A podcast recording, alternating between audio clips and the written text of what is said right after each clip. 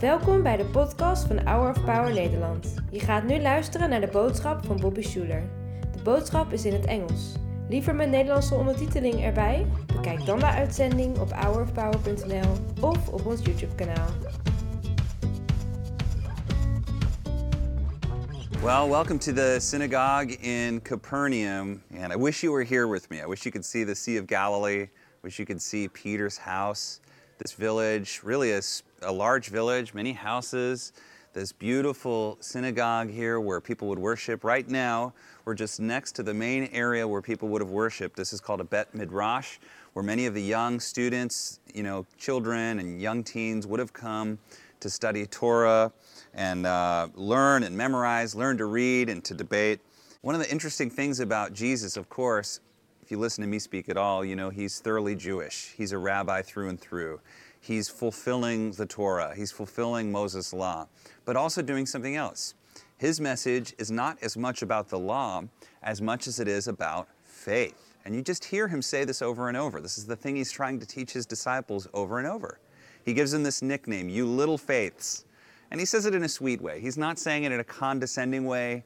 He's not trying to shame them. He's trying to show them that there's this whole thing that's made available to them if they just believe God's word, if they just have faith, if they just take a risk, if they begin to not just think or believe in their heart or talk about it to their friends, but actually do something. And that proves that they really have true faith. And so we're going to see how this plays today when Jesus goes to Nazareth. It's interesting because when you read a lot of the documents that are around in Jesus' day, you can see that the Jews here around Galilee are in many ways different than the Jews that are south of here in Judea, especially in Jerusalem. Remember that in Jesus' day, there were more Jews living in Babylon than there were living here. And so over the years, 500 years, they began to trickle, sort of trickle back into Israel. And so those who were coming back to Galilee were very often those who came from Babylon. They hadn't been here the whole time. So there was this sort of, we could say, a different flavor, a different tradition to their Judaism. They were still thoroughly Jewish, they were the same, they had the same beliefs. But I heard one guy say that the Jews here were more like uh, a little more free spirited, you might say, a little more charismatic. The synagogue would have been in the center of town. You walk up into the synagogue because it's the house of God. And you would gather, the men and women actually would worship together at those time, those times, and they would sing songs, spiritual songs, they would sing the Psalms. We don't know, but we, maybe they were praying together. But always, always, always, synagogue was built around reading the Torah and the Haftarah, reading the scriptures. In those days, you would have a guy that kind of ran the synagogue. He wasn't a rabbi, he was called a chazan. Now, I can't see you, but this is the time you can try that CH sound with the back of your throat. You go, chazan. You know, clear your throat a little bit.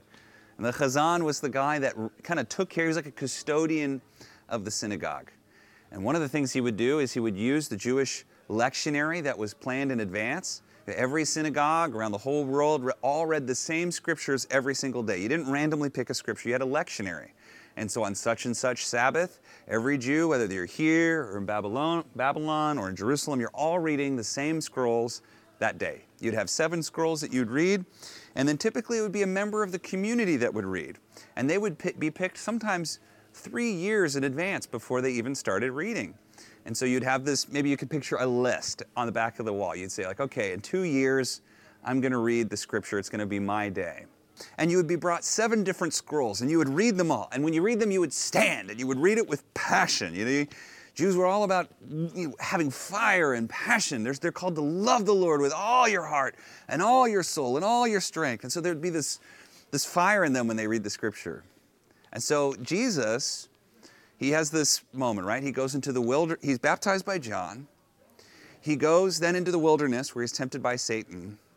And then when he wins this temptation, he comes actually here first in this area to Capernaum, Chorazin, Bethsaida, different areas around Galilee. He's preaching, he's performing miracles, and he's becoming uber famous. It says that the whole region is talking about him. Everybody knows who this guy is. And now he's become like just a, almost a celebrity. Everybody knows who he is. And now it's his day, his turn to read in his hometown synagogue. So he goes, whatever it is, 20, 30 miles that way to his hometown in Nazareth. The book of Matthew says he lived, this is when he returns from Egypt, he lived in Nazareth to fulfill the prophecy that says he would be a Nazarene. Well, one of the weird things about that is there's really no prophecy in the Old Testament that says the Messiah will be a Nazarene. In fact, Nazareth didn't exist when the Old Testament was going on. So there's a lot of you know debate about what does that scripture mean. You'll, if you Google it, you'll find 10 different answers. Here's what I think it was. There's some evidence that we've seen uh, from early documents that shows that Nazareth might have been a small town of, say, 200 people. And the 200 people that gathered there were people that believed that their lineage was traced back to Jesse.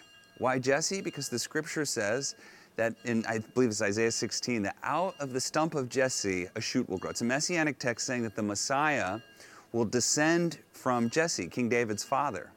And actually, just in the chapter before the scripture we're about to read, Luke makes a big deal by tracing Jesus' lineage. He says, Jesus' father, it was said, was Joseph, and then traces his lineage all the way back to David, and then to uh, Jesse, and then Abraham, Isaac, Jacob, and even back to Adam, you know, and says, who, who was the son of God. So there's this, this thing that Luke wants you to see, just like a few verses before this thing I'm about to read, that he is Joseph's son who, which means that you know Joseph would have been in the line of kings, you know, messianic. So this is a big, big thing. So it might be, we don't know. It might be that those in Nazareth, we do know it was a small town, but those in Nazareth were descendants from Jesse because Nazareth comes from a word Nazar, which means a branch, or so you could call it Branchville or Shootville. And so let's go to Nazareth. So Jesus goes, and he's, it's, it's his day to, to read. And we know that the people in Nazareth weren't liked very much. Can anything good come out of Nazareth? Maybe they were really arrogant because they believed that they're special blood or they were special people or something about it. All we know is, we do know for sure, nobody liked them, right? We don't know why. And so Jesus goes back to his hometown of Nazareth, and everybody's excited to hear their home, it's like their hometown hero who's become uber famous now has come home, and it's his turn to read and to preach and give a speech on the scripture. The Bible says in Luke chapter 4, verse, uh, verse 16, it says, He went to Nazareth where he had been brought up. And on the Sabbath day, he went into the synagogue, as was his custom. He stood up to read, and the scroll of the prophet Isaiah was handed to him. And the Chazan, this guy that runs the synagogue, hands him the scroll. It says, When the scroll of the prophet Isaiah was handed to him, unrolling it, he found the place where it's written. The Spirit of the Lord is on me because He's anointed me. That word anointed, by the way, is messianic. Uh, Messiah means the anointed one. To proclaim good news to the poor. He sent me to proclaim freedom for the prisoners and recovery of sight for the blind, to set the oppressed free, and to proclaim the year of the Lord's favor. Then he rolled up the scroll, gave it back to the Chazan, and sat down. The eyes of everyone in the synagogue were fastened on him. And he says, Today this scripture is fulfilled in your hearing. What does that mean? He's saying, I'm the guy, I'm the Messiah, I have come. Now, if you've heard the scripture preached before, almost for sure what you have heard is Jesus says he's the Messiah, and everybody gets upset, and they say, Let's stone him and let's kill him. But that's not true. The next verse says, after he says, Today this is fulfilled in your hearing, it says, All spoke well of him. They're excited. And they were amazed at him and at his gracious words that came from their lips. And then they say, Isn't this Joseph's son? They asked. Now, when we hear that, we think he's just the son of a regular man. But that's not what Luke and that's what the Nazarenes are saying. They're saying he's Joseph's son. Joseph, who is who? A direct descendant of Jesse. In other words, they're saying, we were right. We knew the Messiah would be one of us. Very likely, a lot of the people that were in the synagogue were maybe distant cousins, distant uncles, and relatives. Isn't that interesting? Maybe, maybe not. Let's read on. It goes like this. So they spoke well of him and were amazed. Isn't this Joseph's son? And then, but there's this lingering question. We know in Mark, as we read them side by side, that Jesus wasn't really able to perform many miracles in Nazareth the way that he was able to in, in other towns. And it actually says in Mark that Jesus was amazed at their lack of faith. In other words, they had such little faith, it blew his mind. So Jesus says to them, because they're wondering, okay, he's the Messiah. Yeah, he's Joseph's son. He's a direct descendant of Jesse, but why are there no miracles happening here? And Jesus is about to give them the answer. He says this Surely you will quote this proverb to me Physician, heal yourself. And you will tell me, Do here in your hometown what we've heard that you did in Capernaum. That's where we are right now, by the way. Isn't that crazy? We're actually in Capernaum right now. Amazing. Anyway, do what you did in Capernaum. He says, Truly I tell you, he continued, no prophet is accepted in his hometown. I assure you that there were many widows in Israel in Elijah's time when the sky was shut for three and a half years, and there was a severe famine throughout the land. Yet Elijah was not sent to any of them, that is the Jewish people, but he was sent to a widow in Zarephath in the region of Sidon. Who's that? A goy, right? A Gentile Jesus says to them, when the people, so you know the story, the, the widow of Zarephath, Elijah pro- prophesies against King Ahab, and the Lord tells Elijah, Go and hide so that Ahab can't kill you. I have more work for you to do. So Elijah goes here and there, and eventually he goes to this, this gate where the widow is, and he sees this widow. She's gathering sticks, and he, he asks her, Woman, please go get me a glass of water. She goes to get him water. And he says, Oh, and bring me a little piece of bread. I'm hungry. And she turns to him and she says, My dear prophet, I, and keep in mind, she's not Jewish. This is not her prophet, right? She does, probably doesn't know anything about the man. She says, I just have a little flour, a little bit of oil. My son and I are starving. We're going to make one more bit of pita. We're going to eat it. That's going to be our last meal, and then we're going to starve to death. In other words, she's saying, I absolutely would do this for you, but this is all I have left. This is the last little bit I have left. This, is, this will buy us maybe one more day of life. And that's, that is my hope. That's all I have. And Elijah looks at her, and this is chutzpah, right? A good word in Judaism. He looks at her and he says, You make that bread and you give it to me, and you'll be just fine. Now, she has a choice.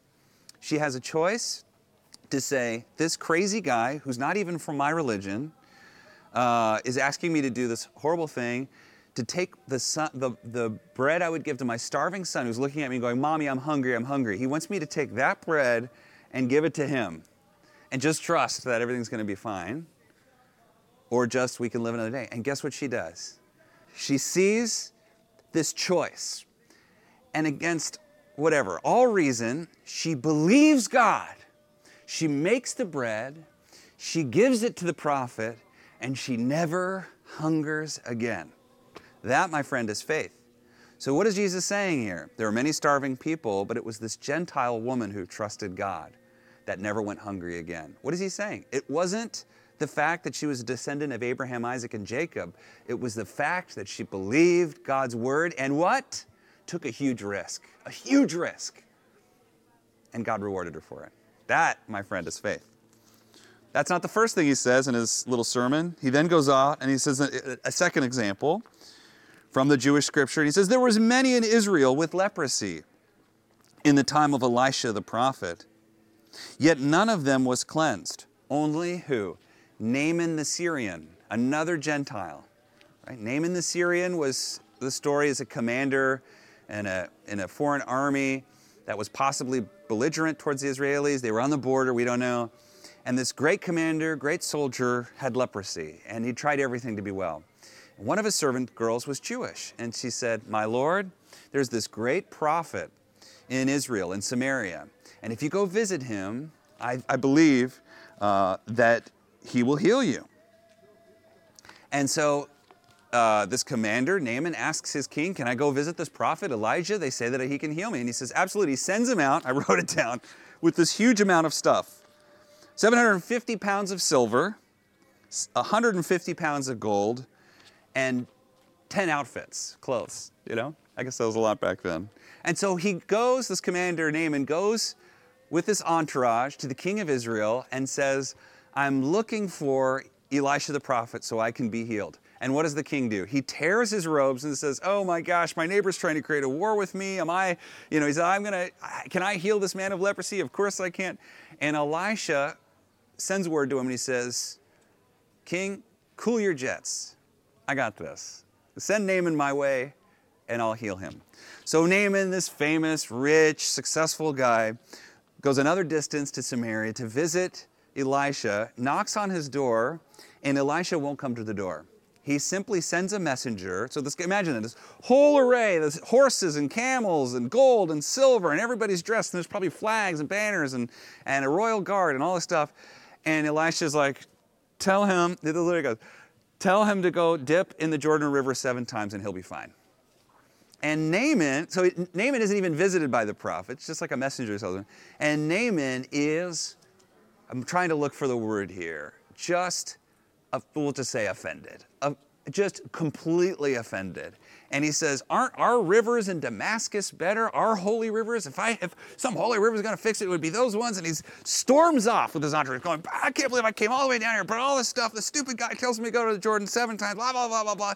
And his servant said, My Lord, if he asked you to do something super hard, you would have done it. But because he tells you to do something easy, you won't do it. Just do it. Just see what happens. And so Naaman, even though his ego is bruised and injured, and even though, you know, he's kind of been offended, he just does it. He dips in the river seven times and he's healed. He goes back to Elijah, and this time Elijah answers the door and he's like, Here's all these gifts. And Elisha says, I don't want them. You know, just the Lord bless you, go in peace. And uh, Naaman famously takes a bunch of dirt from Israel back to his hometown and honors God. But what's the message here? The message is the one who got healed was the one who believed God and acted on it. It's that he did something, it's that he took a risk to his reputation. The first person was a risk to her, her in daily bread. The second person was a risk to his, uh, to his ego. It's amazing how much ego or need for material things gets in the way of us really doing the thing God's called us to do, gets in the way of us really taking a risk. Don't let that happen to you. It clearly was happening to the Nazarenes because that's the last thing Jesus says. He says, none of the, none of the Jews were healed from leprosy. It was just Naaman the Syrian because he had faith. And then what? All the people in the synagogue were furious. So it's not when he claims that he's the Messiah, it's when he claims that they have no faith. And when they heard this, and they got up, drove him out of the town, took him to the brow of a hill on which the town was built, in order to throw him off the cliff. But he just walked through the crowd and went his way. That's the power of Jesus, right? They were going to stone him. They were going to throw him off a cliff, a small cliff, so he'd break his legs or back, and then while he's laying on the ground, throw rocks. And, not Jesus, right? It's not his time. Walks through them, and what does he do? He comes here. Comes here. It says, Then he went down to Capernaum, a town in Galilee, and on the Sabbath he taught the people, and they were amazed at his teaching because his words had authority. And then he just begins to do miracles here. The first one is, uh, is uh, freeing a man of, of a demonic possession. So it's interesting. Here in Capernaum, Jesus did amazing miracles. They had a lot of faith, but back in Nazareth, no faith at all.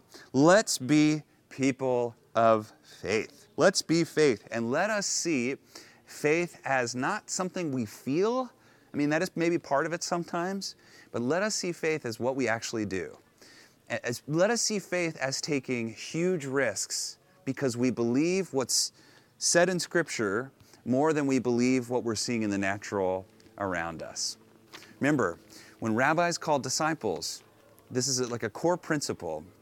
When rabbis call disciples, they're expecting that their disciples will do what they did. That's why Jesus says, You will do even greater things than I. I mean, he means that. He means that we're called to be world changers. And it is amazing, those, those 12 disciples who were like older teenagers or college age students, we're all here because of them every single person that's watching this video has been impacted in some way because of those 12, those 12 nobodies from the middle of nowhere. That is the power of people who put their faith in Jesus. And so I want to encourage you today from Capernaum, Jesus' messages. It's not about your denomination. It's not about how much of the Bible you know. It's not if you went to seminary. It's not if you have some ministry office. It's not your race. It's, it's not your denomination. I might have already said that. It is do you have faith in God's word enough so that you'll do something different? Take a risk today, trust in Jesus, and it will all be different for you. We love you and God bless you. Lord, thank you for your word. We pray in Jesus' name that you would teach us what it means to live with faith in action. Amen. And now the Lord bless you and keep you. The Lord make his face to shine upon you and be gracious unto you. The Lord lift his countenance upon you and give you his peace. In the name of the Father, and of the Son, and of the Holy Spirit. Amen. Bedankt voor het luisteren naar de podcast van deze week. We hopen dat deze boodschap jou heeft bemoedigd. Wil je meer weten over Hour of Power of dagelijkse bemoedigingen ontvangen? Ga dan naar www.hourofpower.nl.